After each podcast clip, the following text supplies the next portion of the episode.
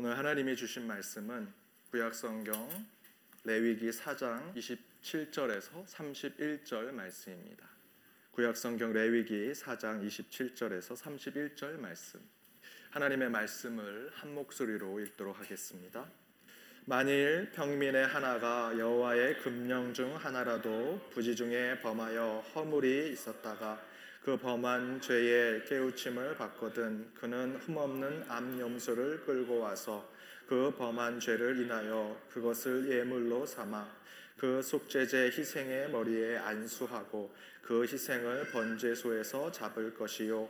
제사장은 손가락으로 그 피를 찍어 번제단 뿔에 바르고 그 피 전부를 담 밑에 쏟고 그 모든 기름을 화목제 희생의 기름을 취한 것 같이 취하여 단 위에 불살라 여호와께 향기롭게 할지니 제사장이 그를 위하여 속죄한즉 그가 사함을 얻으리라. 아멘.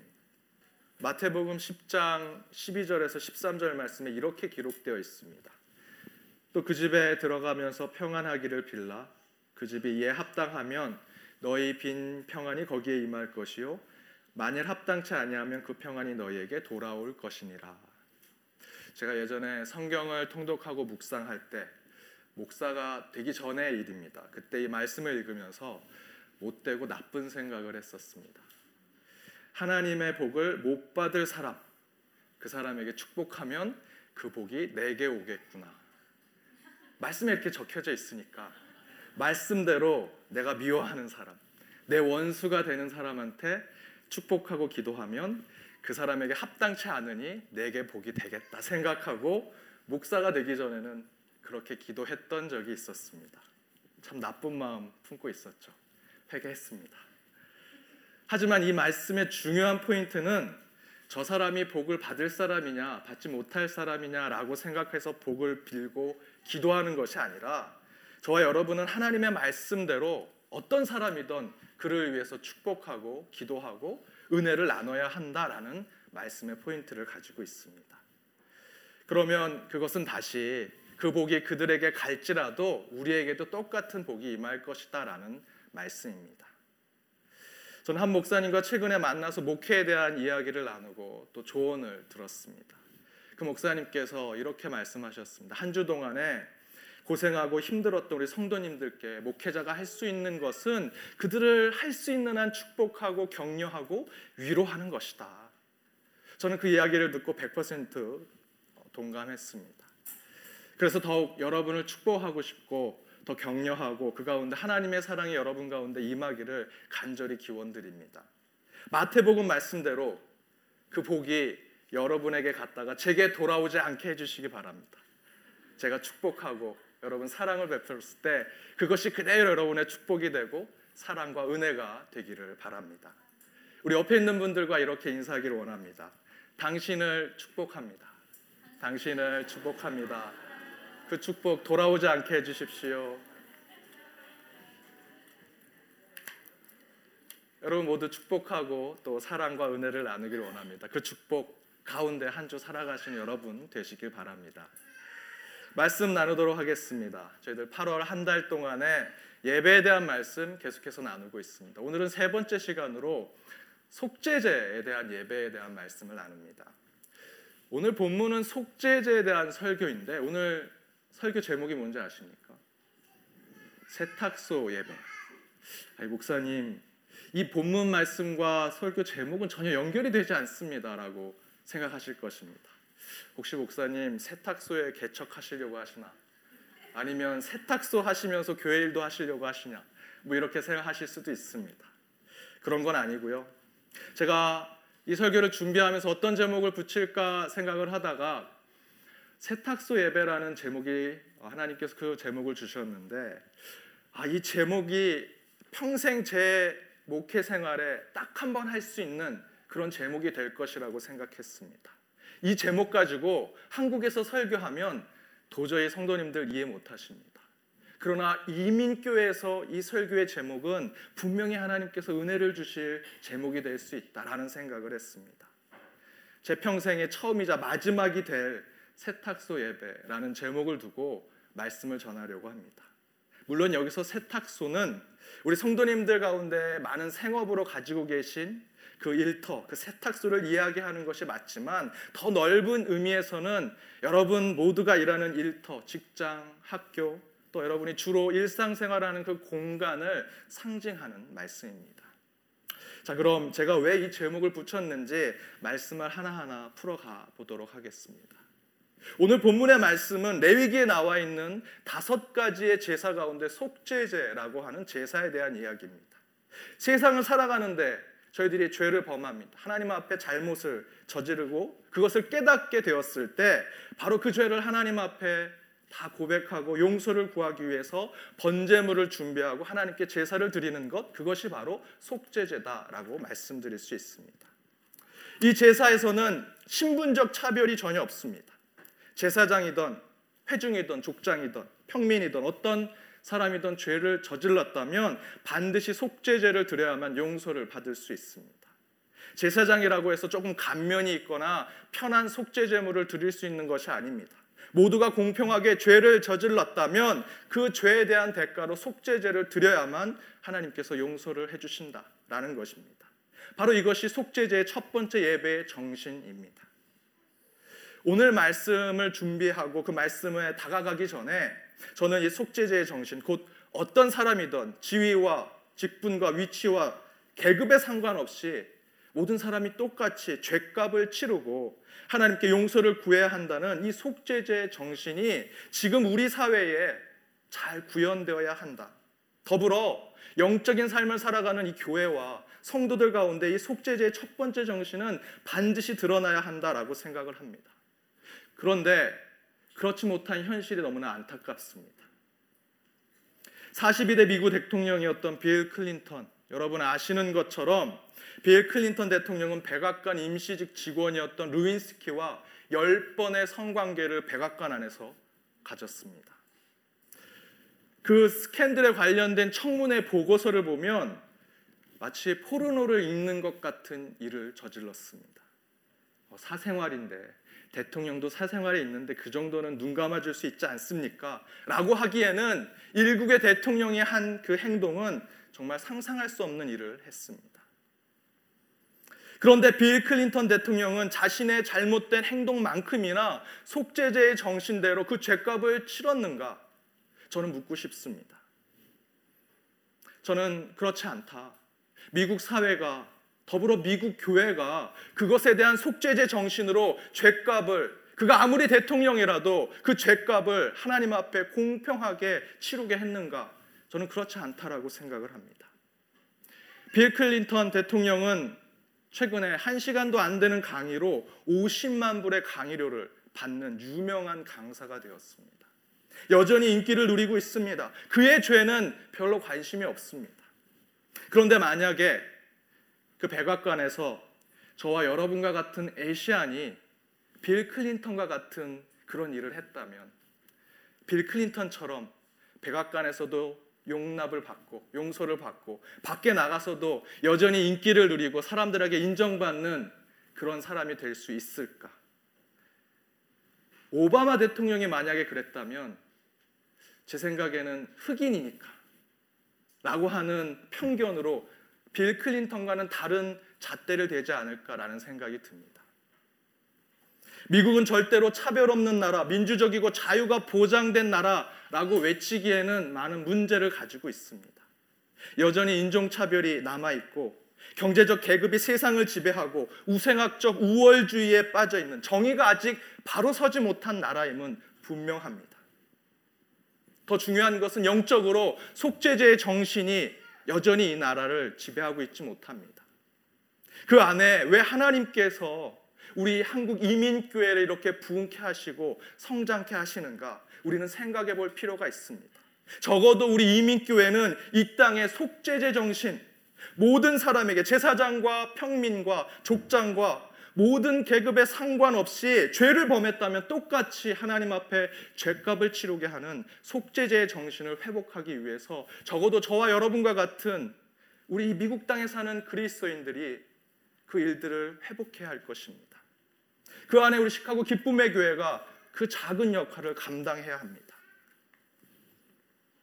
그렇다면 이러한 모든 사람에게 평등하게 적용되는 속죄제 예배 정신과 더불어서 오늘 제가 여러분과 함께 나누고자 하는 다른 하나의 속죄제의 정신 그것은 무엇일까? 27절과 28절을 함께 읽어보도록 하겠습니다. 27절과 28절 스크린을 보시면 됩니다. 함께 읽겠습니다. 만일 평민의 하나가 여호와의 금령 중 하나라도 부지 중에 범하여 허물이 있었다가 그 범한 죄의 깨우침을 받거든 그는 흠없는 암염소를 끌고 와서 그 범한 죄를 인하여 그것을 예물로 삼아 아멘. 이 본문은 평민이 속죄제에 대한 어, 제사를 드리는 방법에 대한 이야기입니다. 그런데 방금 읽으신 말씀의 27, 28절에 보면 그 범한 죄의 깨우침을 받거든 그 죄를 깨달았을 때 속죄물, 속죄물이 될 짐승을 가져다가 제사를 드려야 한다라고 말하고 있습니다. 이 본문은 제사장, 족장, 평임 모두 동일하게 적용되고 있는 말씀입니다. 이 본문이 이야기하고 있는 것은 그 죄를 깨달았다면 그 즉시 하나님의 재단 앞에 나와서 속죄 제사를 드려야 한다라는 것입니다. 여기에 중요한 것은 죄를 깨달았을 때 그 즉시 그 즉각적으로 재단을 쌓아 속죄 예배를 드려라라는 것입니다. 바로 그것이 속죄제 예배 정신. 죄를 깨달았다면 바로 그 자리에서 그 즉시 즉각적으로 하나님께 죄를 고백하고 재단을 쌓는 것 그것이 속죄제 아주 중요한 예배 정신입니다. 이재철 목사님의 세신자반이라는 책엔 이렇게 기록되어 있습니다. 이 제사의 특징은 이 속죄제의 특징은 죄를 깨닫는 즉시 제사를 드린다라는 것이다. 그 다음 제삿날까지 기다리는 것이 아니라 그 즉시 드려야 한다. 그리고 나서 이 책에는 다윗이 우리아 장군의 아내 바세바를 범하고 은밀히 우리아 장군을 죽였을 때 나단 선지자가 하나님의 경고를 들고 다윗 왕 앞에 서서 그 죄를 이야기하고 회개를 촉구하는 이야기를 합니다. 바로 그때 다윗은 왕의 권위와 힘으로 나단 선지자의 입을 틀어막거나 그를 핍박하지 않습니다. 다윗은 나단 선지자의 경고를 듣고 하나님의 회개의 촉구를 듣고 그 자리에서 내가 하나님께 범죄하였습니다 라고 고백하고 그 자리에서 회개합니다. 물론 다윗은 왕의 자리에서 하지 말아야 할 인간적으로는 도저히 용서받을 수 없는 범죄를 했지만 우리가 이 다윗의 신앙을 통해 도전을 받게 되는 것은 그는 그의 신앙 가운데 속죄제의 예배 정신을 가지고 있다라는 것입니다. 죄를 깨달았을 때 그 즉시 그 자리에서 하나님께 죄를 고백하고 회개하는 신앙인의 모습. 지금 우리의 예배로 말씀드린다면 죄를 깨닫고 여러분이 잘못을 알았을 때 주일까지 또는 예배 자리까지 기다리는 것이 아니라 바로 그 자리에서 기도하고 그 순간에 예배자의 마음으로 하나님 앞에 가장 순결하고 낮은 자의 모습으로 나아가는 것 그것이 바로 속죄제 예배 정신이다라는 것입니다.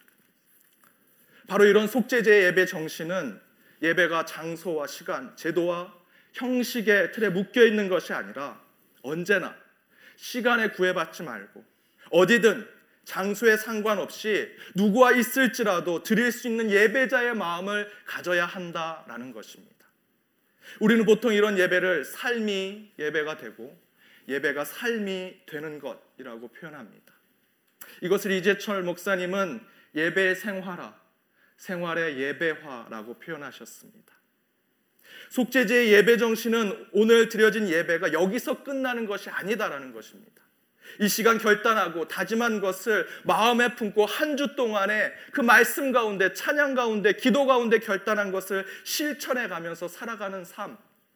때로는 그 삶을 실천하지 못할 때 다시 한번 그 있는 자리에서 무릎을 꿇고 기도하고 강구함으로 일상 속에서 예배자로 돌아가는 것 바로 그것이 속죄제의 예배 정신이다라는 것입니다. 일상이 예배가 되는 신앙 바로 그것이 속죄제 예배입니다. 저는 미국에 와서 가장 많이 성, 그 신방을 한 곳이 세탁소입니다. 우리 교회 50대 이상 되신 가정들을 제가 설교를 준비하면서 조사를 해봤더니 40%가 세탁소를 하고 계십니다. 바느질 하시는 분들, 또 기계를 가지고 계시고 어, 드라우프 샵을 하시는 분들 다 포함해서 40%가 세탁소를 하고 계십니다. 지난주에도 저는 두 곳의 세탁소에 신방을 갔다 왔습니다. 세탁소에서 신방하면서 예배를 드릴 때면 항상 긴장을 해야 됩니다. 조마조마하는 마음을 가져야 합니다. 특별히 그 문을 열었다 닫았다 할 때 띵동 하는 소리, 설교 그 신방하고 있을 때 그 소리는 항상 이 저를 굉장히 어, 힘들게 합니다. 그런데 그렇게 함께 예배를 드리면 그곳에서 기도하고 설교할 때는 괜찮습니다. 뭐 기도하고 설교할 때 손님이 오시면 그 성도님이 가서 그 손님을 맞이하면 되는데 찬양하고 있을 땐 참 애매합니다.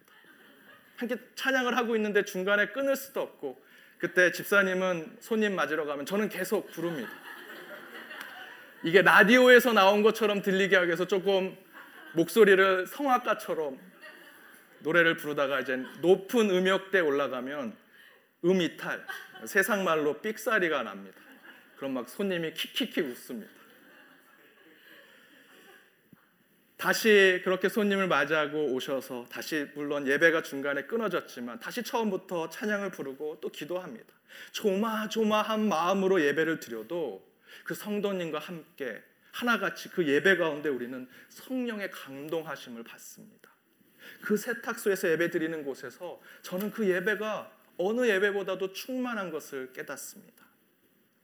세탁소 공장 하시는 분들, 우리 성도님 가게 가보면 지금처럼 더운 여름에는 그 세탁 기계 때문에 에어컨을 킬 수 없어서 특별히 남자 성도님들이 항상 우통을 벗고 계십니다. 낮에 가면 런닝 셔츠만 입고 계십니다. 필라델피아의 저 이모부님이 세탁소를 하십니다. 제가 그곳에 찾아갈 때마다 저희 이모부님 보고 싶지 않는 그 우통을 항상 제가 봐야 합니다. 그렇게 한참 얘기를 하다가 기도하고 신방으로 예배 드리겠다고 하면 주섬주섬 우리 손님들이 가져가지 않은 옷 중에 가장 좋은 옷을 입으십니다. 그리고 예배를 드리는데 저는 그 모습을 볼 때 그 옷이 예배자가 입는 가운보다도 더 거룩해 보이고 경건해 보입니다. 그 예배 가운데 감동을 느낍니다. 코인 세탁소를 하시는 우리 성도님 댁에 가면 시간을 잘 맞춰서 가야 됩니다. 손님들이 많이 오는 시간대 찾아가면 거의 시장 분위기입니다. 더럽고 냄새나는 옷이 왔다 갔다 하고 수십 대의 세탁기가 한꺼번에 돌아가면 도저히 성도님과 대화가 되지 않습니다. 기도 제목이 뭐라고요? 하면서 계속 큰 소리로 얘기를 해야 합니다. 그렇게 함께 이야기를 나누고 기도하고 떠나겠다고 했을 때 저는 그때만큼의 그 기도, 그때 드리는 그 예배에 정말 어느 예배보다도 집중을 합니다. 더 큰 소리로, 더 강력하게 예배를 방해하고 기도를 방해하는 그 소리들에 더 예배를 지키고 보호하기 위해서 더 간절히 기도하고 더 큰 소리로 하나님을 향해 기도합니다. 그 기도 가운데, 그 예배 가운데 성도님과 저는 하나가 되고 그 예배의 은혜를 받습니다. 세탁소에서 드리는 예배, 전혀 예배가 이루어질 수 없을 것 같습니다. 그러나 제가 미국에 와서 가장 큰 은혜를 체험했고 가장 많이 하나님을 경험했던 곳이 세탁소입니다. 그래서 저는 세탁소 예배는 제 목회 인생에 결코 잊을 수 없는 곳이요. 오늘 말씀의 제목으로까지 저는 붙여보았습니다. 세탁소뿐만 아니라 우리 성도님들이 일하시는 모든 일터에서 바로 이 속죄제의 예배의 정신은 일상이 예배가 되고 예배가 일상이 되는 것으로 우리의 삶이 예배가 될 수 있도록 살아가야 하는 것을 이야기하는 것입니다. 세탁소에서 도서관에서 직장의 컴퓨터 앞에서 기계 앞에서 환자 앞에서 여러분 주중의 삶 어느 곳에든지 하나님을 부르고 찬양하고 기도하고 말씀을 실천하고자 하신다면 저는 바로 그 자리에서 예배자로 서야 한다라고 여러분에게 선포하고 싶습니다. 바로 그곳에 분명히 하나님이 임재하실 것입니다. 저는 이곳 우리 시카고 기쁨의 교회 성전이 예배자로 가득 차기를 바랍니다. 그러나 이 성전에서 드려질 예배가 이곳에서만 머무는 것이 아니라 이곳에서 받은 은혜와 축복을 이제 여러분의 주중의 삶 공간 곳곳에서 그것이 진실되게 드러나야 할 것입니다. 그래서 이곳 이 예배에서 받은 은혜와 축복 이제 여러분 삶 가운데 동일하게 그 축복과 은혜가 나타나야 할 것입니다. 그런데 한 가지 레위기에서 이야기하는 속죄 이 제사, 속죄제와 수천 년이 지난 지금의 저와 여러분이 이제 드려야 할 이 속죄 제사가 조금 다른 점이 하나 있습니다. 딱 하나 다른 것이 있는데 그것이 무엇일까? 그것은 레위기에서 말하는 속죄제는 죄를 깨달은 즉시 바로 그 제물을 준비해서 제사를 드리고 예배를 드리는 것입니다. 그러나 지금 저와 여러분이 드리는 이 속죄제는 바로 구원받지 못할 우리를 십자가와 보혈로 용서하시고 구원해 주신 예수 그리스도의 그 사랑을 떠올릴 때마다 그 십자가와 보혈로 죄로 묶여 있는 우리가 해방을 받고 자유자가 된 것을 기뻐하고 감사하는 그 생각이 떠오를 때마다 예배 드리는 삶. 바로 그것이 지금 우리가 드려야 할 속죄 제사, 속죄의 정신을 가진 예배라고 말씀드릴 수 있습니다. 세례요한이 예수님을 이렇게 이야기했습니다. 요한복음 1장 29절입니다. 이튿날 요한이 예수께서 자기에게 나아오심을 보고 가로되 보라 세상 죄를 지고 가는 하나님의 어린 양이로다.